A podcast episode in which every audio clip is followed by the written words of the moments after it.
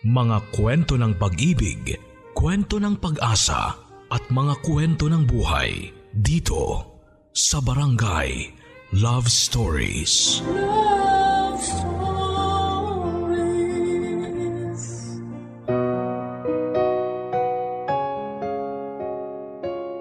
May naaalala ka ba tuwing naririnig mo ang salitang lola? Sa tuwing nagbibida-bidahan ang mga nakapaligid sa iyo tungkol sa mga lola, ano ang ambag mo? Marahil ay marami sa atin ang nakaranas makabuo ng maraming alaala sa piling ng ating mga lola. May mga iba namang hindi nakamulatang makasama ni minsan ng kanilang mga lola. Saan ka man sa dalawa ay hayaan mong haplusin ang kwento natin ang puso mo bilang isang apo. Ang kwentong ibabahagi sa atin ng ating kabarangay na si Ami ay tungkol sa wagas na pagmamahal ng isang lola sa kanyang apo. Ang ating kwento ngayong araw ay siyang magbabalik sa iyo sa mga panahong kasama mo pa ang lola mo. Ang kwento ni Ami ang tutulong para muling sariwain ang kabataan mo sa piling ng iyong lola.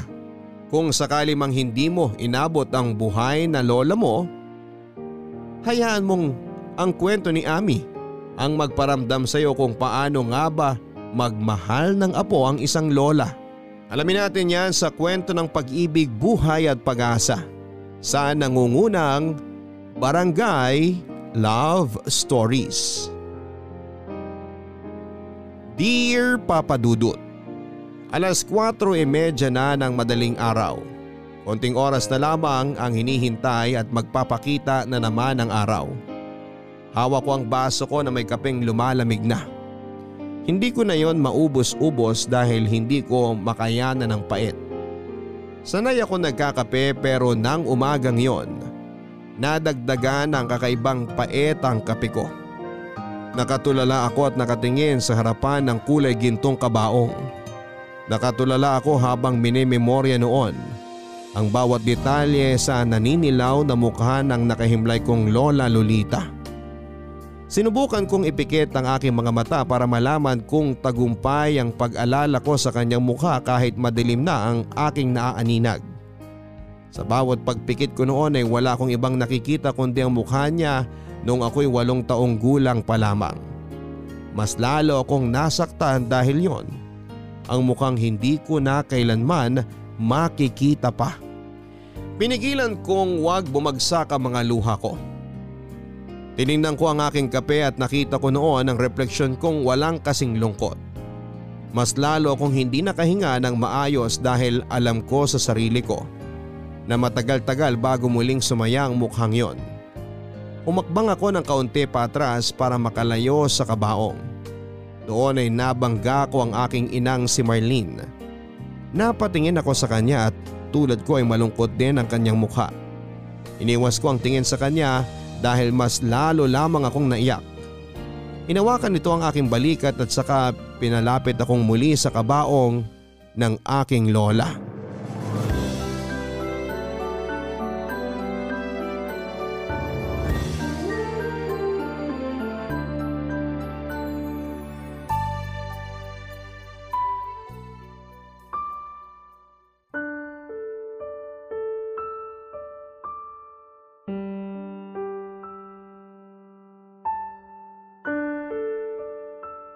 Mabuti na lang at nagkasya pa rin sa kanya yung pulang bestida niya. Sa laki ng pinayat niya, akala ko kailangan pang remedyohan. Paborito niya yan. Naalala niyo po ba nung nagtatalo pa kayong dalawa dahil namantsahan niyo yan nung nilabahan ninyo? Ayaw niya kasing ipalabas sa akin ang mga damit niya. Alam niyang hindi ako pulido magkusot at madalas nagkakahawaan ng kulay ang mga damit niya. Nakwento niya rin sa akin yan. Lagi niyang pinapakita yung laylayan ng pulang bestida niya. Nagkulay pa sa... Galit na galit pa rin siya. Bigay kasi ng lolo mo yan sa kanya nung pinagbuntis niya ako. Pinaglihian daw niya yung pulang bestida na yan nung nakita niya sa bayan. Walang wala raw pera no ng lolo mo at sapat lang na pamasahe pa uwi mula sa bayan. Iniyakan daw ng lola mo yan nung nakauwi na sila. Hindi na raw kumain dahil sa sama ng loob. Eh paano pala nabili ni Lolo yan? Binenta niya yung dalawang inahing manok niya doon sa may-ari ng bakery sa tapat. Binalikan ng lolo mo yung bestida sa bayan, tapos bumili pa raw ng okoy at maraming bukayo para sa lola mo. Natuwa naman po ba si Lola? Aba oo! Tuwang-tuwa siya na halos ayaw na niyang hubarin ang bestida na yan. Maaring OA lang ang pagkakakwento ng lolo mo sa akin noon pero sabi niya eh, huhubarin lang ng lola mo ang bestida para labhan. Magtatapis lang daw ang lola mo hanggang matuyo ang bestida tapos tsaka isusuot uli. Ilang buwan niyang ginawa yon? Kulang-kulang tatlong buwan din daw. Grabe. Yan din yung, yung suot niya nung una niya akong sinalubong nung inuwi niyo ako rito sa probinsya. Naaalala mo pa pala yun? Ang ganda niya kasi sa pulang bestida na yan. Tapos napansin ko sa kanya tuwing may okasyon, lagi niyang suot yan. Paborito niya talaga yan eh. Binili na niya sa akin yan dati na kapag mamamatay na siya, yan ang ipasuot. Gusto raw niya na yan ang suot niya sa langit. Kapag makikita na sila ni Lolo. Hmm. Sana nagkita na sila ngayon. At sana gandang-ganda pa rin si Lolo sa kanya. Ay, nung bata ako, tuwing pupunta sila sa barangay night, yan ang suot ng lola mo. Tapos lagi siyang may hawak na gumamela na inaabot ng lolo mo sa kanya bago sila umalis. Sinadya ng lolo mo noon na magtanim ng gumamela sa likuran nitong bahay para may para may mapipita siya tuwing may espesyal na okasyon sila ng lola mo. O kaya tuwing may away o konting tampuhan, yun ang paraan ng lolo mo para manuyo. Nasabi nga po sa akin yan ni Lola dati. Tapos, nung namatay daw si Lolo, hindi na binalikan ni Lola ang mga gumamelang yon hanggang sa namatay na rin dahil napabayaan na. Mula noon ayaw na niyang makakita pa ng gumamela. Pero sabi niya, kung makakakita man siya ulit ng gumamela, sana kapag magkasama na sila ni Lolo. Sana nakarami na ng gumamela ang lola mo ngayon kung nasan man silang dalawa ng lolo mo. Ay, sana masaya na siya ngayon, no? Sana, sana nakakapagsayaw na sila ni Lolo ngayon. Yan na lang yung, yung pambawas natin sa sakit na nararamdaman natin. Yung isipin na masayang masaya na sila ngayon. Eh, hindi ko na makikita ang pulang bestida niya na palagi niyang sinasampay. Palagi niyang maingat na sinasampay. Hindi na natin makikita yung, yung ngiti niya habang gandang-ganda siya sa sarili niya habang suot ang pulang bestida na yan. Kung alam ko lang na hanggang dito na lang ang buhay ni Lola, sana, sana inubos ko na lang ang bawat araw sa kakasabi kung gaano siya kaganda sa pulang bestida na yan. Sana ginamit ko na lang yung mga baksyon ko para dalawin siya, para ipagtanim siya ng panibagong gumamela. O hindi kaya maglambing at magtimpla ng panibagong tasa ng kape para sa kanya. Shh! Kung meron ka mang dapat ginagawa ngayon, yan ay yung magpasalamat. Dahil kahit hindi naging madalas ang pagkikita nyo, nakasama mo pa rin siya kahit papano.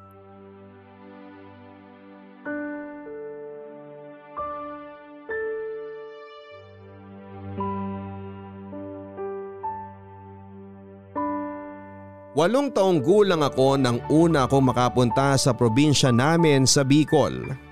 Hindi naman kasi ako noon inuuwi ni mama sa probinsya dahil malayo ito sa Baguio kung saan siya nagtatrabaho. At kung saan niya nakilala ang aking papa. Mula noong nakapag-asawa na si mama ay hindi na siya halos umuuwi at nagpapadala na lamang ng pera. Kung uuwi man siya noon ay mabilisan lamang ito at hindi ako sinasama dahil may luhin ako sa biyahe. Noong natuluyang nagkahiwalay sina mama at papa ay kinailangan kong magbakasyon muna kina lola dahil hindi ko kayang alagaan ni mama, papa Dudut. Mula noon lahat ng espesyal na okasyon sa kalendaryo andun ako kay lola. Nailang pa nga ako nung una pero nang tumagal ay nakasanayan ko na ang kanyang presensya. Naalala ko noong bago-bago pa lamang ako sa probinsya. Hindi ako sanay sa buhay doon. Kaming dalawa lang ni Lola ang magkasama. Nahirapan akong masanay sa init at sa kulambo na nakakasagabal sa pagiging malikot ko sa kama. Hindi rin ako natuwa sa mga punong nakapaligid sa bahay dahil naaalala ko lagi ang mga kwento ng mga kaklase ko tungkol sa mga namamahay roon. Ilang gabi rin akong hindi nakatulog ng maayos dahil bawat kaluskos mula sa mga puno, iniisip kong may kapre o tikbalang na bababa para hilahin ang mga paa ko. Pagdating naman sa mga pagkain ay hindi ko rin nagustuhan ang mga hinahanda ni Lola noon.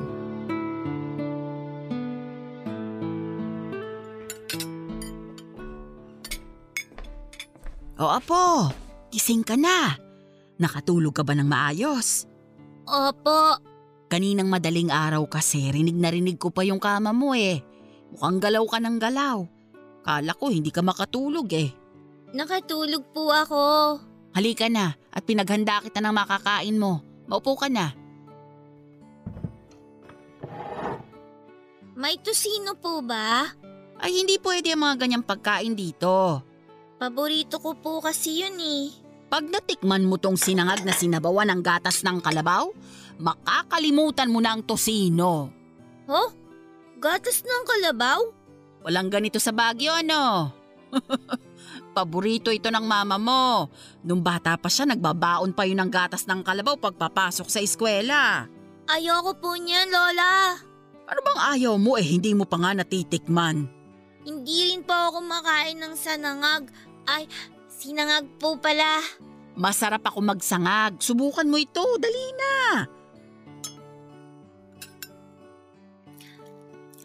Lola, hindi ko po maintindihan yung lasa. Bakit? Nagkausap na ba kayo para hindi mo siya maintindihan? Parang, parang malansa po yung gatas. Hindi naman po ganyan dapat yung gatas eh. Hindi ka lang sanay. Palibhasa yung gatas sa syudad eh lahat na proseso at puro asukal. Hindi yun maganda sa katawan. Teka at lalagyan ko ng konting asin. Wag po! Pandagdag sarap yan sa gatas. Ano po yung, yung, yung kulay brown? Ah, ito. Hindi mo na maalala. Ito yung mga gamu-gamong pinahuli ko sa'yo kagabi, hindi ba? Yung pinalagay ko sa plangganang may tubig? Bakit niyo po niluto? Ginisa ko yan kasi bagay yan sa sinangag na kanin. Hinaluan ko ng konting asin para magkalasa. Simot-simot ang tawag namin dyan. Tuwing pagkatapos ng ulan, lumalabas ang mga yan. Kala ko po itatapon niyo yan. Bakit naman itatapon? Pagkain din yan. Malinis yan. Pero insekto po yan, hindi dapat kinakain. Marami ka pang dapat malaman sa probinsya na ito. Ganyan na ang reaksyon mo sa simot-simot.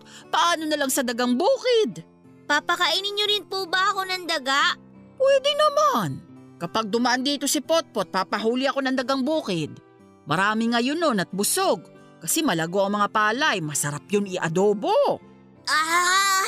Ayoko po, Lola. O sige, hindi kita bibiglain sa mga pagkain ganon. Unti-unti muna. Simulan mo muna dyan sa gatas ng kalabaw at sinangag. Pwede mong tikman kahit konti itong simot-simot, baka magbagong isip mo. Ayoko po. o sige, ako na lang ang kakain nito. Maghihiwa ako mamaya ng kamatis at lalagyan ko ng konting bagoong. Pananghalian ko na ito. Ano pong kakainin ko mamayang tanghali? Tanghalian na agad ang iniisip mo eh, hindi ka pa nga nakakatatlong subo dyan sa hinanda ko. May mga napitas na akong gulay dyan sa bakuran. Huwag ka munang magkarne para naman magkasustansya ka. Tingnan mo nga't hindi nakakatuwa yung kapayatan mo. Tapos medyo malaki pa ang tiyan mo. Sabi po eh, may bulati daw po ako. Mukha nga. Kung ano-ano kasing pinapakain sa'yo ng mama mo eh. Kung dito ka lang talaga lumaki sa akin, gaganda ang pangangatawan at kutis mo. Lola, ayoko na po talaga nito.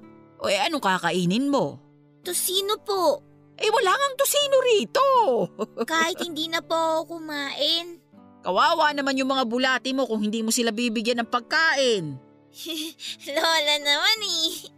Gusto mo ba eh magpandesal na lang? May kesong puti pa ako. Kesong puti. Gawa rin yun sa gatas ng kalabaw.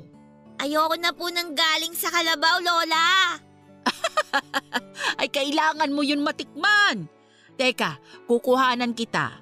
Masarap yun sa baterole. Sandali lang apo ha.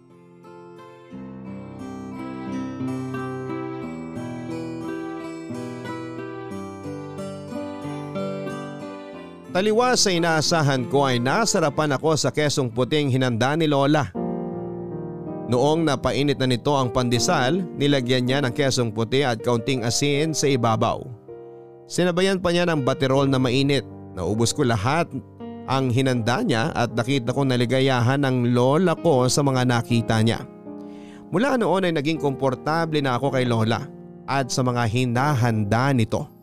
Naging komportable na ako sa buhay probinsya at hinahanap-hanap ko yun tuwing babalik ako ng siyudad.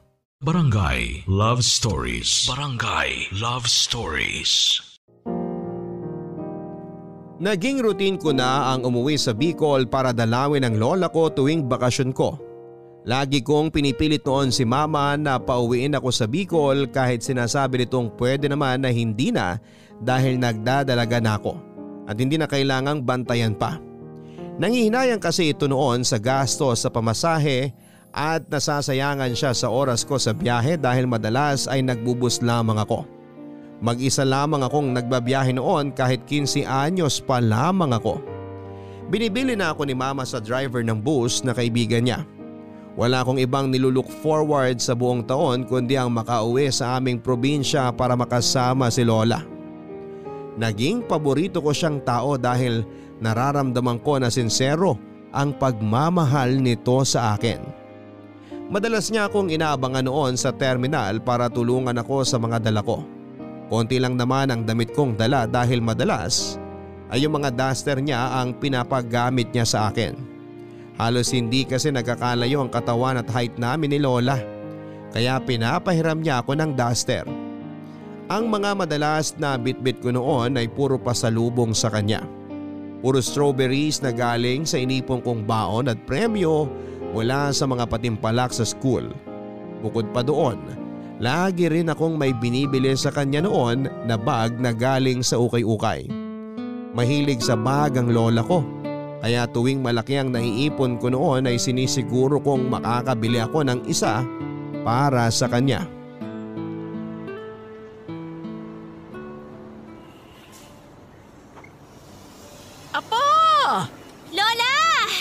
Payakap ka ang lola. Mm.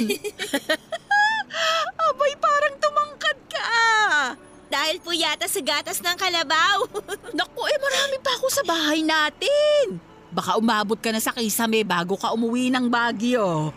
Ang lola talaga? Ay, teka po, bago tayo umuwi ng bahay, gusto kong makita mo tong bag mo. Binilhan mo ako? Eh, wala po kasi akong regalo sa inyo ng birthday niyo eh. Ngayon lang ako nakaipon. Eto po. Ay, ang ganda! Ang ganda, apo! Payakap ga ako uli. Mmm, pakis nga sa pisngi. Mm. Pero sana, apo, hindi ka na nag-abala pa. Di ko pa nga nagagamit yung isang bag na binili mo nun eh. Okay lang po yan, Lola. Para may mga pagpipilian ka kapag lalabas ka. Hindi ka na mahihirapan, Lola, sa iteterno mo sa damit mo.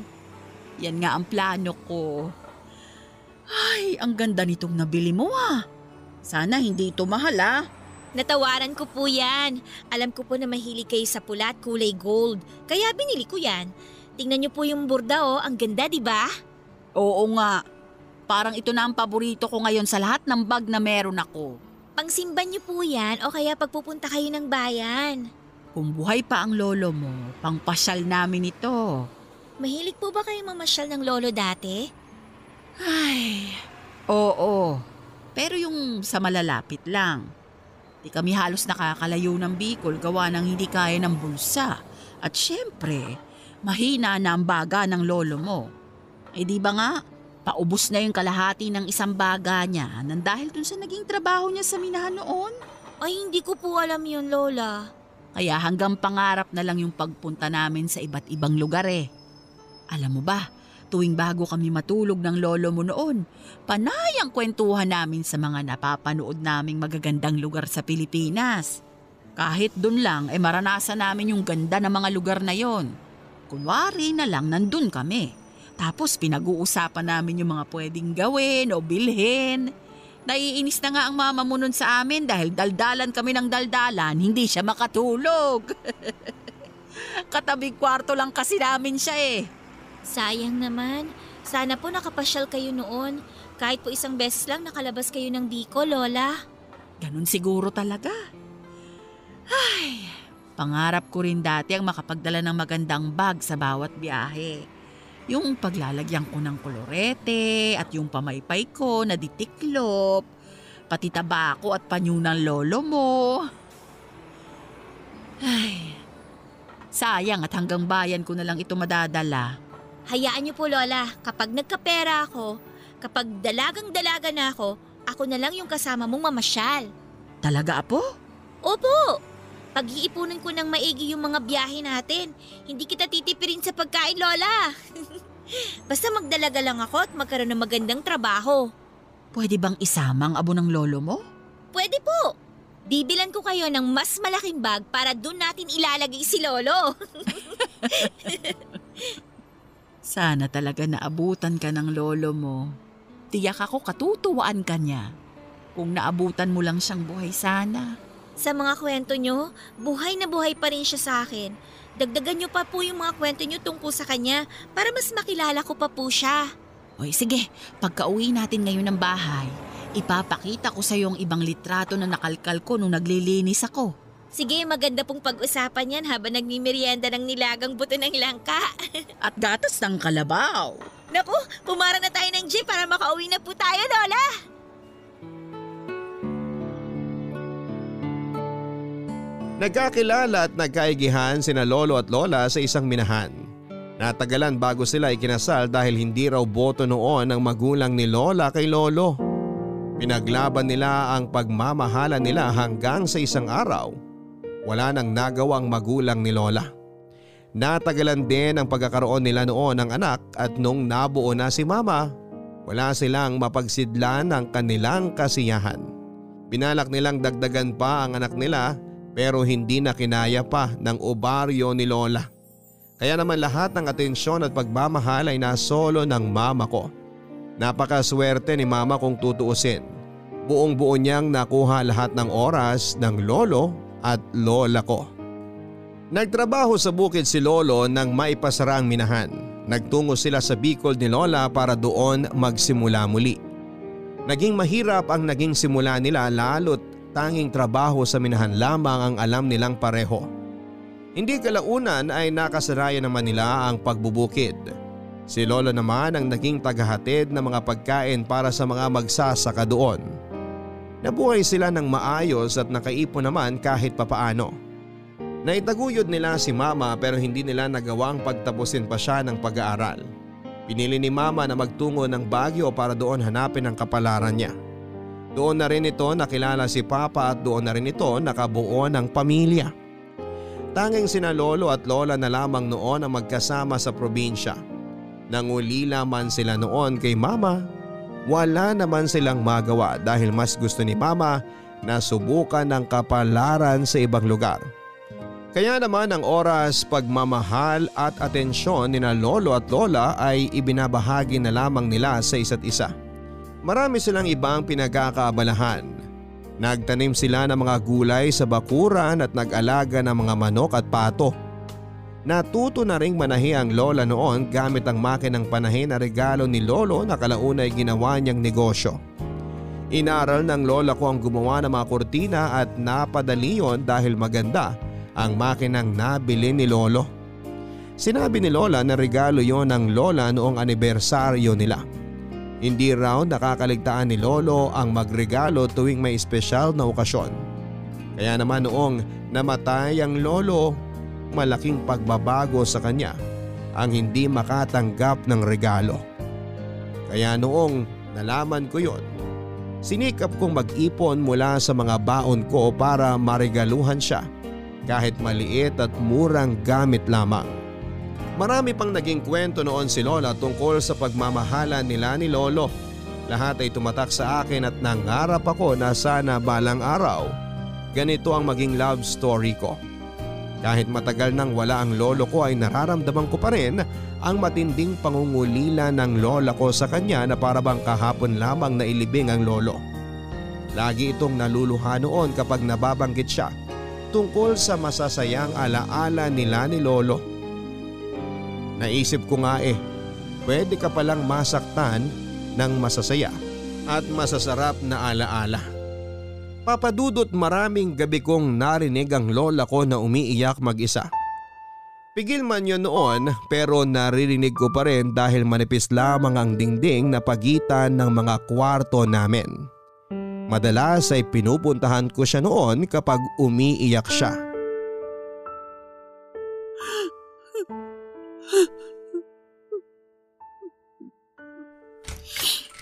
Lola? Oh, bakit? Nakakagulat ka naman. Hindi ka ba makatulog? Kayo nga po tong hindi makatulog eh. Naririnig ko po kayo sa kabilang kwarto. Tabihan kita, Lola ha. Naalala niyo na naman po ba ang lolo? Napanaginipan ko kasi siya. Kumakain daw kami ng ginatan dyan sa bakuran. Paborito niya yun eh. Parang ngayon niyo lang po ulit na panaginipan ng lolo ah. Kasi anibersaryo namin ngayon. Tuwing anibersaryo at Pasko, madalas ko siyang napapanaginipan. Ito kasi yung mga paborito naming okasyong dalawa. Lalo na ang anibersaryo namin. Ah, ano po bang nangyari sa panaginip niyo, Lola? Nagluto raw ako ng ginatan. Tapos inaya ko siyang kumain dun sa bakuran. Ako lang yung nagsasalita. Hindi siya umiimik.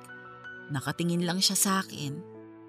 At nakita ko sa mga mata niya na magkahalo yung lungkot at saya niya. Niyakap niya ako nung sinabi ko sa kanya na gusto ko na lang sumama sa kanya. Yung yakap niya parang sinasabi niya na wag muna. Lola, huwag kang sasama sa kanya ha. Ako naman tong iyak gabi-gabi kapag ginawa niyo yun. Matagal ko nang gustong sumama sa kanya pero, pero parang ayaw naman niya akong kunin. Nahinto lang yung kagustuhan kong bawian ng buhay nung, nung dito ka na namamalagi. May dahilan na ako eh. May dahilan na ako para gumising. Ano po bang gusto niyong gawin ngayong anniversary niyo ni Lolo? Gusto ko sanang pumunta dun sa bukid. Doon kasi kami madalas nagme-merienda tuwing anibersaryo namin. Sige, pagkagising natin mamaya, dun tayo pupunta. Gagawa tayo ng merienda at magbabaon ng pwedeng inumin. Gusto ko ng kaping walang asukal o gatas. Yun kasi ang paborito ng lolo mo noong nabubuhay pa siya. Gagawin natin lahat yan mamaya pagkagising natin. Kaya para may lakas po tayo mamaya, eh matulog na po tayo, ha? Di ko nga alam kung makakatulog pa ako nito eh. Pilitin niyo po, la. Alas dos pa lang po ng madaling araw, oh. Mahaba pang hihintayin natin bago magliwanag. Baka maiyak lang ako ulit kapag sinubukan kong ipikit ang mga mata ko. Gusto niyo po ba eh, dito na lang muna ako matulog sa tabi niyo? Para kung sakaling maririnig ko ang hikbi niyo, eh yayakapin ko po kayo. Mabuti pa nga siguro. Hindi ko kayang mag-isa ngayon eh. Hindi na po kayong magiging mag-isa. Andito na po ako eh. Para kang lolo mo. Hindi ako pinapabayaang matulog mag-isa o maging malungkot mag-isa. Laging nakasaklolo sa tuwing kailangan ko. Baka sinadya ng lolo na gawin akong bantay niyo, Lola. Baka nararamdaman ng lolo mo na kailangan ko talaga ng bantay. Matulog na po tayo ha, para makabalik tayo dito bago bumaba ang araw mamaya. Samahan mo muna akong ipagdasal ang lolo mo. Mukhang kailangan niya yun ngayon. Sige po, Sa ngalan ng Ama, ng Anak, at ng Espiritu Santo.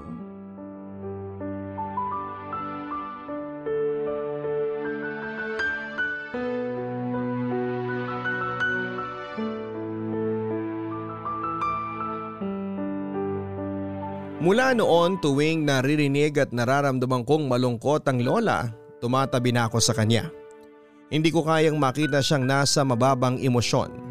Kaya lagi akong sumasaklolo sa tuwing napapansin ko noon na nananahimik na lamang siya dahil sa lungkot. Pinakaayaw ko noon na makita ay yung mga luha ng lola ko. Para ba akong sinasaksak sa puso ko sa tuwing hindi ko siya napapasaya. Kaya naman inaral ko ang lahat ng bagay na pwedeng magpatawa sa kanya. Para pangontra ko sa kanyang kalungkutan. Ito ang dahilan marahil kung bakit lumaki akong komedyante sa lahat. Nasimulan kasi yung pagpapatawa ko noong lumalaki na ako kasama ang lola ko. Barangay Love Stories. Barangay Love Stories. Noong nasa kalagitnaan ako ng kolehiyo ay naging bihira na ang pag-uwi ko noon sa Bicol. Bukod kasi sa pag-aaral ay nakahanap na rin ako ng trabaho dahil nahihiya na ako kay mama sa laki ng gastusin ko sa pag-aaral. Nagtrabaho ako noon bilang assistant sa isang politiko na kakilala ni mama. Wala na ako halos oras noon para sa sarili ko at nauubos lahat sa trabaho at pag-aaral ko. Hindi yon naunawaan ng lola ko at naiintindihan ko naman yung pagtatampo niya. Yung bihirang pagdalaw ko kasi noon ay umabot sa puntong hindi na ako talaga nakakauwi kahit na Pasko. Pinilit ko namang ipaliwanag sa kanya ang kalagayan ko at natuwa ako na tinanggap niya yon.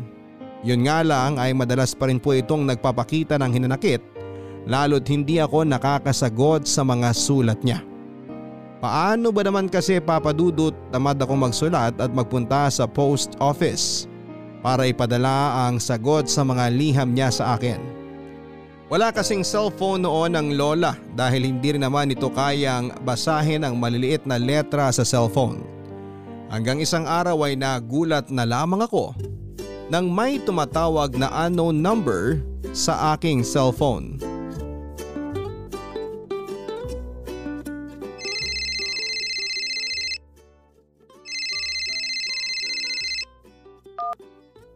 Hello? Sino to? Ami! Apo! Ikaw na ba yan? Lola? Ay, ikaw ka! Cellphone niyo po ba to, Lola? Oo! Nakuha ko yung pension ko! Saan niyo po binili yung cellphone niyo? Ang gara naman. Binenta sa akin ni Pinyong. Yung sugarol dito sa atin. eh, mababa niya lang binenta sa akin. Gawa nga ng kailangan niya ng pambayad sa inutangan. Kasi nga, mahilig sa sugal. Baka naman po maraming sira yan, ha? Basta wag lang yung pangtawag ang masira rito para makausap kita kahit dito man lang.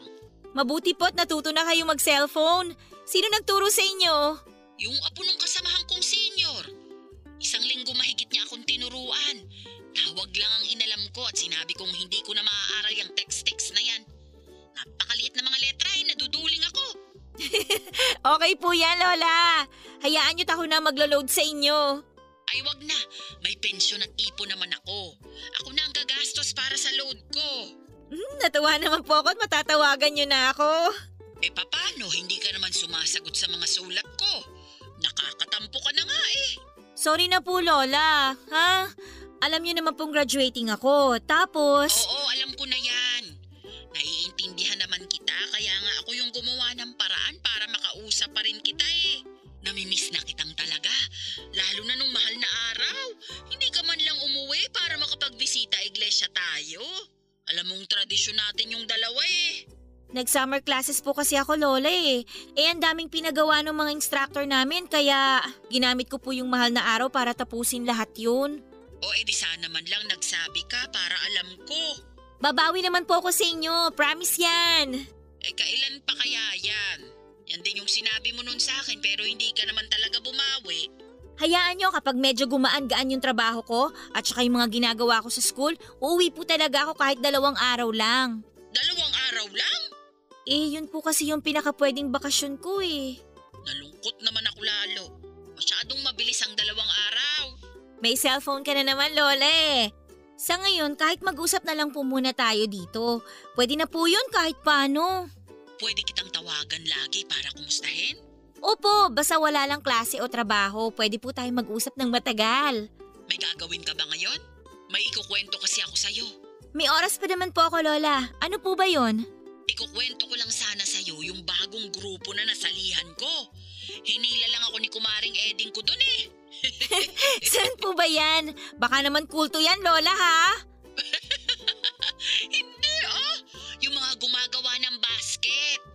Eh buryong na buryong na ako rito sa bahay kaya sumama ako. Proyekto raw yun ng mga madre para sa mga senior na katulad ko. Maganda yan para may pinagkakaabalahan kayo. Nakakatulong pa kami. Bawat benta ng basket na magagawa namin, mapupunta lahat yon sa bahay ampunan na suportado ng mga madre. Ay, nakakatuwa naman po yan. Binida nga kita dun sa isang madre. Ay, Lola, tawag ka sa akin mamaya ha. Nandito na kasi yung boss ko. Eh anong oras kaya? Kasi... Sige na, Lola. Mukhang mainit ang ulo ng boss ko eh. Bye! I love you!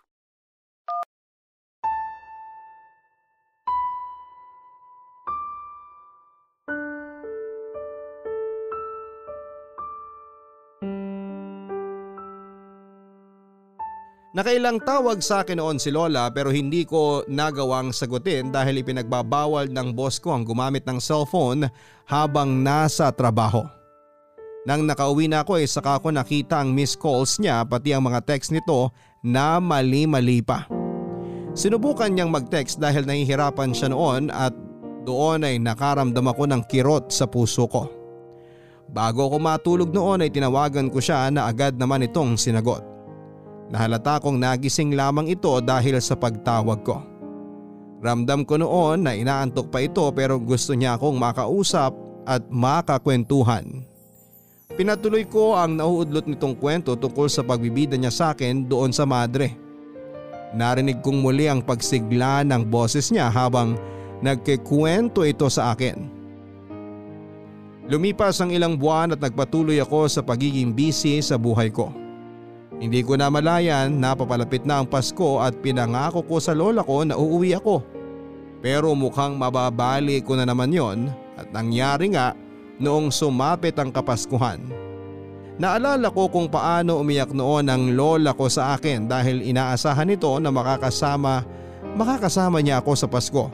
Nagpaliwanag ako at sinabi kong uuwi ako sa kanya sa ibang araw dahil hindi na rin ako nakapagpareserba ng biyahe sa bus. Tinanggap na lang niya ang paghingi ko ng tawad at umasa ito. Natutupad ako sa pangako kong uuwi ako sa kanya. Pagkalipas ng ilang buwan matapos ang Pasko ay tinupad ko naman ang pangako kong pag-uwi. Walang kahit na anong okasyon noon at bigla na lang akong umuwi ng walang pasabi sa aking lola. Nagulat nga ito nang makita ko at niyakap ako nito at saka inakay patungo sa mesa para ipaghanda ako ng makakain. Inaasahan kong gatas ng kalabaw ang ihahain ito sa akin tulad ng mga naunang dalaw ko sa kanya. Pero nag-iba na ang inabot nito ng araw na yon. Kape. Kape ang inihain niya sa akin.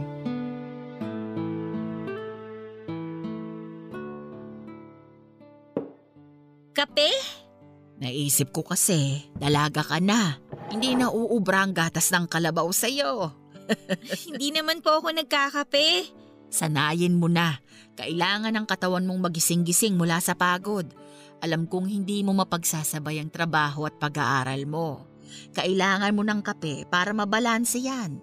Diyan kami kumakapit ng lolo mo nung nasa minahan pa kami hanggang sa mapadako kami sa bukirin. Mahilig po kayo sa kape ni Lolo, no? Ay oo, sobra. Pagkagising sa umaga, kape agad ang hinahanap ng lolo mo. Bandang hapon na yung susunod naming kape. Nagkakape kami madalas sa plaza o kaya sa bukirin. May baon kami laging termos. Tapos ang huli naming kape ang pinakapaborito ko. Tuwing madaling araw. Kapag nagigising kami pareho, magkukwentuhan muna kami sandali sa kama. Tapos babangon at magtitimpla na ako ng kape naming dalawa. Itutuloy namin ang kwentuhan. Dito, sa mesa na ito. Diyan siya sa pwesto mo madalas. Hindi kami titigil sa kakakwentuhan hanggang sa lumamig ng mga kape namin. Ang saya niyo talaga siguro noon, Lola, no? Ang sarap yung may kakwentuhan ka kahit anong oras mo gusto. Oo, oo. Kasi hindi lang asawa ang turing ko sa lolo mo, kung hindi matalik na kaibigan. Kaya ikaw, kung hahanap ka ng magiging nobyo mo, siguraduhin mo lang na hindi lang sa lambingan yon magaling, kundi maging kaibigan mo rin. Yun po ba ang sikreto ng relasyon niyo? Para sa akin, oo. Kasi yung kilig naman, nawawala yan kapag tumagal. Ang hindi dapat mawala, yung pagkakaibigan ninyo. Mahalaga yon para hindi kayo manawa sa isa't isa. Pero bakit may mga tao na kinakaibigan mo na, binibigay mo na lahat, iiwan ka pa rin? Kasi hindi kayo uubra para sa isa't isa. May darating pa. Eh paano kung ayokong may dumating pa na iba? Paano kung gusto ko pa rin yung umalis na? Hindi darating sa'yo ang tamang tao kung hindi mo papakawalan yung mali para sa'yo. Pwede namang siya maging mali habang buhay sa akin. Huwag lang siyang umalis. Ito ba'y puro tanong lang o nangyari na ito sa'yo? Gusto ko ng katulad ng love story niyo ni Lolo. Hindi ko naabutan yun pero base sa mga kwento ninyo, alam kong yan ang kailangan ko. Apo, ito ang love story namin.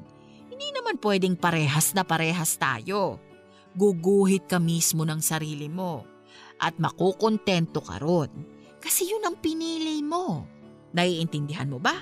Pero gusto ko yung gayang-gaya nung sa inyo kasi sigurado na matibay yan. Yan po yung kailangan ko. Kung sino man niyang nang iwan sa'yo, gusto ko siyang pasalamatan. Kasi sigurado ako, mula nung iniwan ka na niya, alam mo na kung ano yung talagang kailangan mo at hindi siya yon. Eh sino po? Hindi ko alam kung sino siya, pero ang alam ko lang, nakaisang hakbang ka na papunta sa kanya. Huwag ka sanang mapagod humakbang pa para mas mapalapit sa kanya. Ilang hakbang pa po kaya ang kailangan ko, Lola? Naiinip ka na ba? Kasi gusto ko na makasama siya kung sino man siya. Para mas mahaba yung oras na magkasama kami. Para masulit ko. Kasi alam ko balang araw, may isa sa amin ang mauunang bawian ng buhay. Parang si Lolo. Bakit kasi yung dulo na agad ang iniisip mo? Kasi yung dulo yung totoo eh. Kung ganyan ka lagi mag-isip, mas lalo kang matatakot humakbang para makilala yung para sa'yo. Lola, may tanong lang ako. Ano yon? Bakit hindi na kayo nag-asawa ulit nung mamatay si Lolo? Bata pa naman kayo noon, sigurado ako. Marami pang sumubok na manligaw sa inyo. O kaya, syempre, nakaramdam kayo ng lungkot. Alam niyo na, kailangan niyo rin ng kasama. Bakit pa ako maghahanap ng iba? Eh nakuha ko na yung the best para sa akin. Hintayin na lang ako ng lolo mo. Magkakasama rin kami balang araw. Huwag nga po kayo magsalita ng ganyan. Hindi pa kayo pwedeng umalis. Hindi ko naman sinasabi ngayon na ako kunin.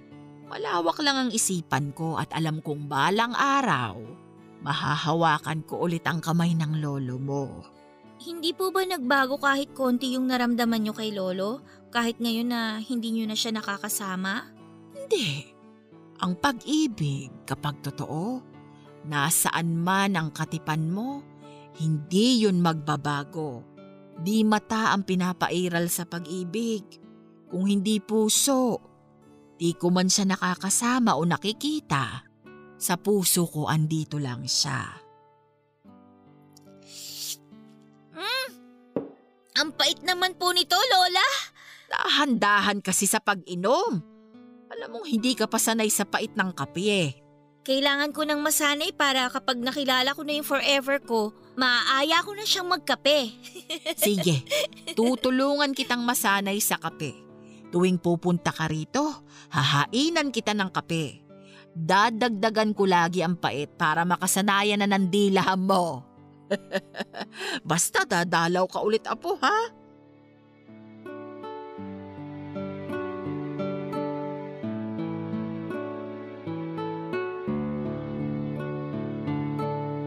Tinupad nga ng lola ang pangako nitong ipagtitimpla ko ng kape tuwing uuwi ako sa kanya.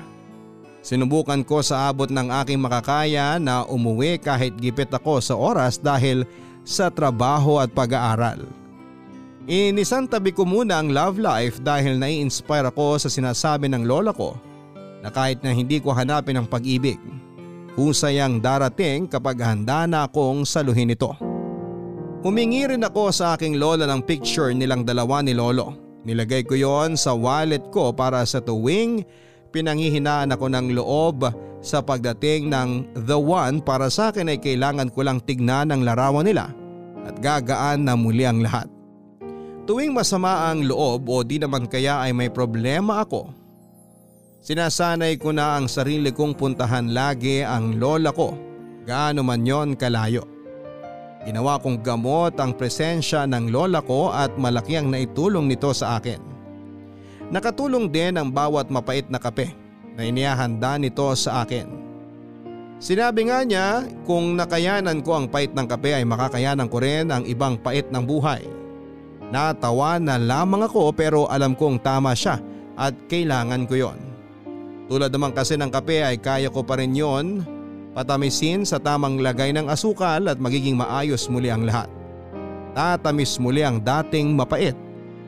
Ganon ko tinitignan ng buhay tuwing may pait akong pinagdadaanan. Barangay Love Stories. Barangay Love Stories. Nung nakapagtapos ako ng pag-aaral at nalipat sa Metro Manila ay hindi na ako muling nakabalik pa ng probinsya para dalawin si Lola. Naging sobrang busy na ako sa trabaho ko at hindi ako nakakakuha ng leave. Nangarap kasi ako noon ng promotion sa work kaya nagpakitang gilas ako. Aware kasi ako noon na matindi ang kompetisyon sa trabaho at kapag nagpabaya ako ay makukuha sa akin ang pangarap kong posisyon. Nagpaka-busy ako sa trabaho na para bang dito lang umiikot ang mundo ko. Tila nakalimutan ko na noon ang lola ko. Hindi ko na nasasagot ang mga tawag niya dati sa akin at hindi na rin ako tumatawag sa kanya pabalik dahil madalas ay nakakalimutan ko yon. Hindi pa rin naman ako nakakalimutan kumustahin ang lola kahit gano'n na ang nangyayari noon.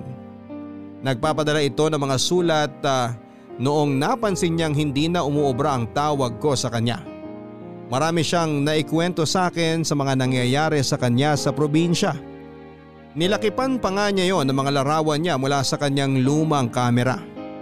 Naawa nga ako dahil kailangan pa nitong magpa-develop sa bayan na mag-isa para namang may mapadalang larawan sa akin.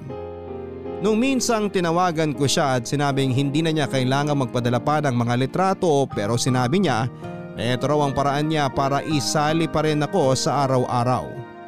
Nakonsensya ako dahil nakagagawa pa rin ito ng paraan para ma-involve ako sa buhay niya. Ngayong hindi ko yon magawa para sa kanya. Nakagalitan na nga rin ako ni mama dahil nabalitaan nito na hindi ako nagpaparamdam gaano kay lola. Nagsabi ito na matanda na ang lola at anumang oras ay pwede na siyang sumama sa aking lolo. Doon ako nakaramdam ng guilt. Hindi ko napansin na sa paghahabol ko sa oras at promosyon ay napag-iwanan na ang lola ko at anumang oras ay pwedeng sunduin na siya ng Diyos. At dahil doon ay nagpa siya akong kumuha ng isang linggong leave sa trabaho para dalawin si lola. Hindi nito alam ang pag-uwi ko dahil bala ko siya noon na sorpresahin. Nangyari naman ang plano ko. Noong nakita niya ako ay nanlaki ang mga mata niya at niyakap ako na para bang ilang dekada kaming hindi nagkita.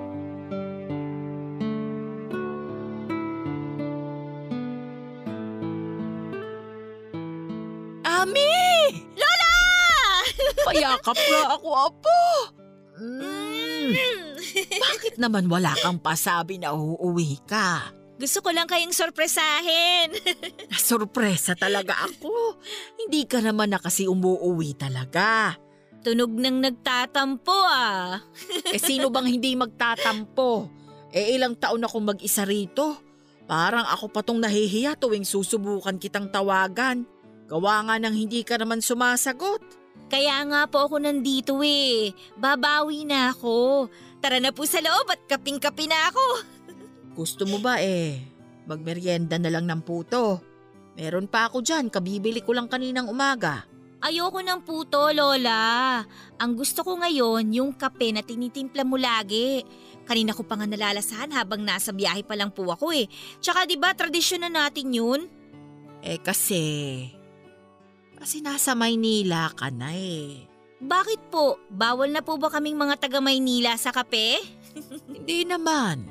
Nabalitaan ko lang kasi dun sa sa anak nung kapitbahay natin na nurse sa Maynila. Eh, ano raw? Masarap daw yung kapiron. Mahal at masarap. Oh, tapos po? Eh nakakahiya nang ipagtimpla ka pa ng kape. Alam mo namang nabibili lang sa tindahan yung mga kaping hinahain ko sa'yo. Wala pang sampung piso ang ginagastos ko. At bakit nyo naman po iisipin na kailangan ko ng mas mahal na kape? Naiintindihan ko lang kasi na mas maganda na yung buhay mo ngayon kumpara nung nag-aaral ka pa at nasa akin ka pa tuwing bakasyon. Lola naman, kahit pinakamahal na kape ang iharap mo sa akin, just na kape mo pa rin ang lilingunin ko. Sinasabi mo lang yan para pagaanin ang loob ko. Ay hindi po, maniwala po kayo. Hindi ako nagkakape ng mga ganun sa Maynila. Kasi lagi kong inaabangan yung kape nyo tuwing bumabalik ako dito. Eh, bakit hindi ka na bumalik noon para napagtimpla pa kita? Talagang may tampo pa ang lola. Andito na nga ako oh. Babawi na ako sa inyo. Simulan natin dyan sa kape nyo ha. Tara! Ay may isa pa pala akong sorpresa sa'yo. May boyfriend na kayo, lola? Sira! Marinig ka ng lolo mo, kagalitan pa ako. eh ano nga po yung sorpresa nyo? Nung nakaraang taon, inipon ko yung pensyon ko para palagyan ng aircon yung kwarto mo. Naisip ko kasi kapag balak mo nang bumalik dito, hindi ka na kailangan magtiis sa electric pan. Baka katulog ka na ng maayos. Lola naman, bakit kailangan yung gawin yun? O hindi ka ba masaya? Parang natutulog ka lang sa bagyo sa lamig. Sana po inipon nyo na lang para ipangbili ng mga gusto nyo, lalo na ng mga gamot nyo. Hindi ko naman kailangan ng aircon dito eh. Ang sarap kaya ng hangin dito. Mainit nga. Ako nga tong naaawa sa'yo kasi naririnig ko pa yung tunog ng pamaypay mo. Kahit may electric pan ka na. Bihira lang naman yun, Lola. Sana hindi na lang talaga kayo gumastos sa aircon. Gusto ko lang namang maging komportable ang tulog mo. E komportable naman po ako basta katabi ko kayo, di ba? Ang laki-laki mo na. Di na tayo kasya sa kama ko. Ay, pilitin natin! Sa susunod na buwan pala, death anniversary ng lolo mo. Makakauwi ka ba sa padasal? Ay naku Lola, hindi ko alam kung kaya. Inubos ko na kasi yung leave ko ngayon para makapag-stay po ako ng matagal dito. Ah, ganun ba? O eh sige, sabihan mo na lang ang mama mo para kung sakaling gusto niyang sumama magpadasal. Ano pa po ba yung mga kailangan niyo sa padasal? Doon na lang po ako babawi sa inyo. Eh, napanaginipan ko pala nung isang gabi. Humihingi ng baboy ang lolo mo. Tapos, may dalawang babae at isang bata na nasa kusina natin. At may inaalok na baboy. Pumayag ako. Hala, ano kayang ibig sabihin ng panaginip na yun? Baka nga talagang gusto ng lolo mo na magkatay ng baboy. Naalala ko nga eh. Sabi pa niya, yung malaking malaking baboy daw sana. Hala, eh parang hindi naman ata practical na kumuha ng malaking baboy kasi wala naman kayong magiging bisita nun, di ba?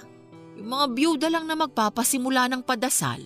Apat sila at saka siguro isasama nila yung mga anak nila. Paano kaya kung bumili na lang po tayo ng naluto na baboy?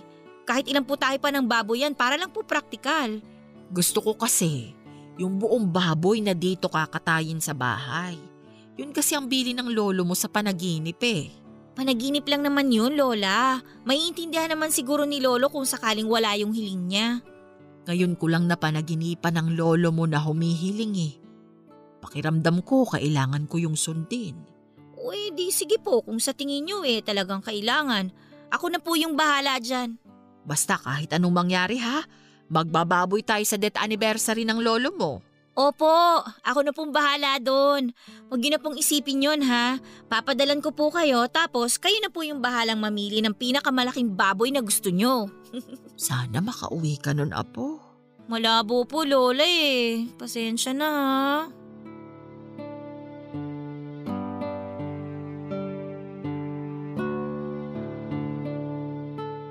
Naaalala ko pa kung gaano kalungkot ang mukha ni Lola noong sinabi kong hindi ako makakadalo sa padasal para sa death anniversary ng lolo. Dati naman kasi ay hindi na ako nakakadalo at hindi naman siya nalungkot. Naisip ko lang kasi noon na baka masyado nitong dinibdib yung napanaginipan niya kaya pakiramdam niya ay kailangan niyang gawing extra special ang death anniversary ni Lolo. Hindi naman ito gawain noon na kumuha pa ng magdarasal. Siya na nga lang ang gumagawa noong mag-isa. Sapat na sa kanya noon na magsimba sa umaga sa death anniversary ni Lolo. Tapos sa bandang hapon ay magdarasal ito sa altar at sasabayan niya noon ng atang na kaning malagkit na may kalahating itlog sa ibabaw. Yon ang unang beses na gusto niyang magkatay ng baboy para sa death anniversary ni Lolo. Para maibsan noon ang lungkot ni Lola ay minabuti kong ibuhos lahat ng atensyon ko sa kanya. Ginawa namin lahat ng mga nakasanayan naming gawing dalawa. Nagtabi kaming matulog noon at nagkwekwentuhan pa kami hanggang sa abuting kami ng madaling araw. Dahil hindi kami dinadalaw ng antok noon ay magkakape na lamang kami at itutuloy ang kwentuhan. Para bang binuhay ko muli ang mga nakasanayan nilang ginagawa ni Lolo noong nabubuhay pa ito. Tuwing hapon naman noon ay nasa bukid kami at umiinom ng baterol at kumakain ng hopya. Bago ako umuwi noon sa Metro Manila ay pumunta kami sa isang mall para ibili ko siya ng brand new na bag.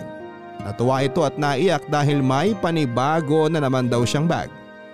Naalala raw niya noong ukay-ukay lang ang nabibili ko sa kanya noon. Naiyak na lamang ako dahil noong binalikan ko yung panahon na yon ay walang wala ako. Pero noong pagkakataong nabilhan ko na siya ng bagong bag ay naisip kong may narating na pala ko. Nang araw na aalis na ako ay nagpumilit ang lola na ihatid ako sa terminal. Dati naman ay hindi niya yon ginagawa dahil nalulungkot lang daw siya.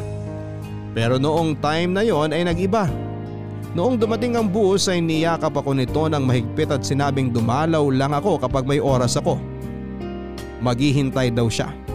Inalikan ako nito sa noo at inabutan ng panyo para pangpunas ko raw ng mukha ko kapag nahulas ako sa biyahe. Noong nakasakay na ako sa bus at umandar na yon ay nilingon ko siya at nakita ko nakatayo pa siya noon kung saan ko siya iniwanan. Kumaway ito noon sa akin at kumaway din ako pabalik. Noong nakalayo na ang bus ay bigla akong naiyak nang hindi ko alam. Marahil ay pahiwatig yon na hindi ko na muling makakasama pa ang lola ko. Sa mismong death anniversary ng lolo ko ay binawian ng buhay ang lola ko. Kung hindi nagpunta ng mas maaga roon ang mga byudang mangunguna sa padasal ay hindi nila makikitang wala ng buhay ang lola. Namatay sa tulog ang lola. Noong gabi bago siya mamatay ay nakausap ko pa siya at sinabi ko sa kanya na napanaginipan ko siyang kumakain kasama ng lolo ko sa kusina. Sinabi ni Lola na kinabahan siya roon dahil ayon sa mga matatanda Huwag raw makikisabay o kukunin ang pagkain inaalok ng taong patay na dahil malaki ang tsansa na bala ka na niyang isama. Naalala ko pa noong tinawag ni mama sa akin ang masamang balita. Nasa trabaho ako noon. Hindi ko noon may galaw ang katawang ko noong sinabi niyang wala na si Lola. Biglang nag-flashback lahat ng alaala namin. At nakadagdag yon para mas lalong maging masakit ang pagharap ko sa katotohanan na wala na siya sa buhay ko. Muli ko namang inalala ang mga huling araw na nakasama ko ang lola ko noon habang nakaharap sa kanyang kabaong. Nagtuloy-tuloy na ang pagbagsak ng mga luha ko. At hindi ko na yon pinunasan pa.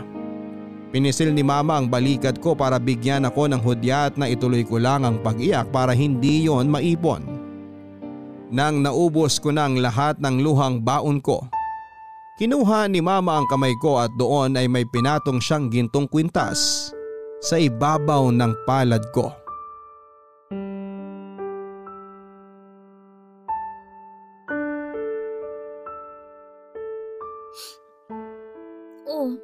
Ano po to? Kwintas yan ng lola mo. Isasama po ba natin sa libing sa Sabado? Hindi. Sa'yo na yan. Dati pang sa'yo dapat napunta yan. Sa akin? Teka, hindi ko po kayo maintindihan. Nagsabi ako sa kanya nung nasa kolehiyo ka na na baka hindi na kita mapatuloy na mapag-aral dahil natanggal ako sa trabaho noon. Ha? Natanggal kayo sa trabaho? Bakit hindi ko alam yun? Nag-usap kami ng lola mo na huwag ipaalam sa'yo para hindi makasira sa pag-aaral mo. Saan po kayo nakakuha ng pera pang tustos sa atin? Galing sa pensyon ng lola mo. Nagpapadala siya sa akin para may panggastos tayo hanggang sa makahanap ako ng bagong trabaho. Eh, itong kwintas na to. Nung time na sinabi ko sa kanya na kulang ako sa pang-tuition mo, Pinapabenta niya yung kwintas na yan para pangdagdag. Malaking halaga sana ang mapagbebentahan yan. Mahalaga yan sa kanya eh. Yan ang unang regalo ni tatay kay nanay nung kasal nila. Bakit hindi nyo binenta? Munti ka na. May kolektor ng balak bilhin yan pero umatras ako. Pakiramdam ko pinagnanakawan ko ng ala-alang lolo't lola mo. Mabuti na nga lang at nakakuha ka kaagad ng part-time na trabaho nun. Kaya laking luwag sa dibdib ko na hindi ko na kailangang ibenta pa yan. Alam ba ng lola na hindi nyo to binenta? Hindi. Kasi alam ko magpupumilit lang siyang ibenta ko para may pandagdag kang pera sa pag-aaral mo. Mahal na mahal ka ng lola mo.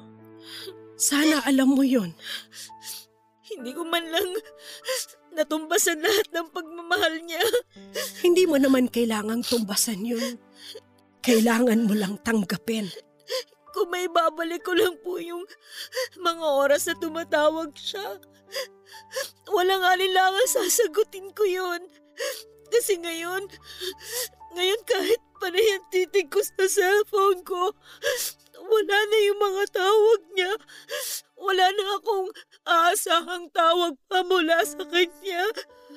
Hindi na tayo makakatanggap pa ng mga sulat at litrato na galing sa kanya. Yung mga litrato niya habang kumakain. O kaya kapag may nakita siyang bagay na gusto niyang ipakita sa atin. Yung pipicturan pa niya at ipapadevelop para lang para lang makapag-share siya sa atin ng nangyari sa buong araw niya. Pero tayo, tinake for granted natin lahat kasi akala natin hindi siya mawawala. Hindi siya madadagdagan ng edad. Tsaka hindi siya kukunin basta-basta. Nakalimutan natin na limitado na ang oras niya. Masyado tayong naghahabol sa ibang bagay na hindi man lang natin nagawang habulin yung oras natin na kasama siya. Ayoko na pong makaramdam nitong pagsisisi. Sakit-sakit po kasi sa loob eh. Kaya nga iniisip ko na lang, ayos na rin siguro to para makapagpahinga na siya. Para hindi na siya laging nag-iisa. Para makasama na niya ang lolo mo at Ton kung, kung nasan man silang dalawa, magkakakwentuhan ulit sila. Yan na nga lang din ma yung pampalubag loob ko ngayon. Matagal na niyang kinukwenta sa akin dati na gusto na niya makasama ulit ang lolo. At sigurado ko, magkayakap na sila. Nagpapalitan ng mga kwento. Habang suot ni Lola ang pulang bestida niya. At habang inaalayan siya ni tatay ng gumamela.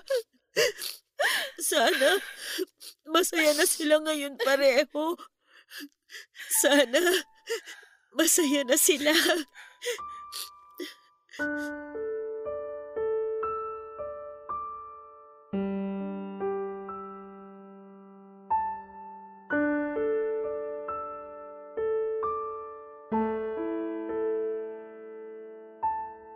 Tatlong taon nang nakakaraan mula nang namatay si Lola pero hanggang sa ngayon kapag inaalala ko ito ay nasasaktan pa rin po ako. Baka nga totoo na wala naman talagang nakaka-move on sa pagkawala ng minamahal nila sa buhay. Nasasanay lang tayo na wala na sila sa tabi natin. Nasasanay lamang tayo sa sakit, namamanhid at nagpapatuloy. Kaya siguro kapag binalikan mo ulit yung mga panahong kasama mo pa sila ay kumikirot pa rin. Papadudot maraming salamat sa pagbabahagi mo ng kwento ng aking lola Lolita. Alam ko kung nasaan man siya ngayon ay masaya ito na ginawa ko ang kwento niya para makatulong sa ibang tao na nagpapabaya ng oras para sa mga minamahal nila. Sana'y magamit ang kwento ng lola Lolita ko para ma-realize ng lahat na kapag oras ang naubos, kahit na anong habol mo ay hindi ka na makakapagpuno. Muli maraming salamat sa inyo Ako ang inyong kabarangay forever, Ami. Hanggang kailan ba natin iisang tabi ang kasabihan na nasa huli ang pagsisisi? Bakit kailangan pa nating paabutin sa dulo ang lahat bago tayo matuto? Ilang beses na tayong nakaranas na magsisisi dahil hindi tayo gumagawa ng paraan o hindi tayo naglalaan ng oras para sa mga importanteng bagay at tao sa buhay natin. Bakit kailangang paulit-ulit na dalawin tayo ng sisi bago natin ma-realize na mali ang magpabaya at mali ang magsayang ng oras? Kabarangay sana hanggat maaga pa ay alam mo kung saan ka dapat magbuhos ng oras. Maraming salamat Ami sa pinadala mong kwento sa inyong papadudot at hiling ko na sana ay makadagdag ito ng tulong para maintindihan ng mga tao kung gaano kasakit ang magsisi kapag naubusan ka na ng tsansa na makasama ang mga mahal mo. Sa kwento ni Lola Lolita mo sana'y nagawa nating ibahagi sa iba na anumang oras ay pwedeng bawiin sa iyo ang taong binabaliwala mo. Hanggang sa muli ako po ang inyong papadudod sa mga kwento ng pag-ibig, buhay at pag-asa. Dito sa Barangay Love Stories Number 1 Mga kwento ng pag-ibig, kwento ng pag-asa at mga kwento ng buhay dito sa Barangay Love Stories. Love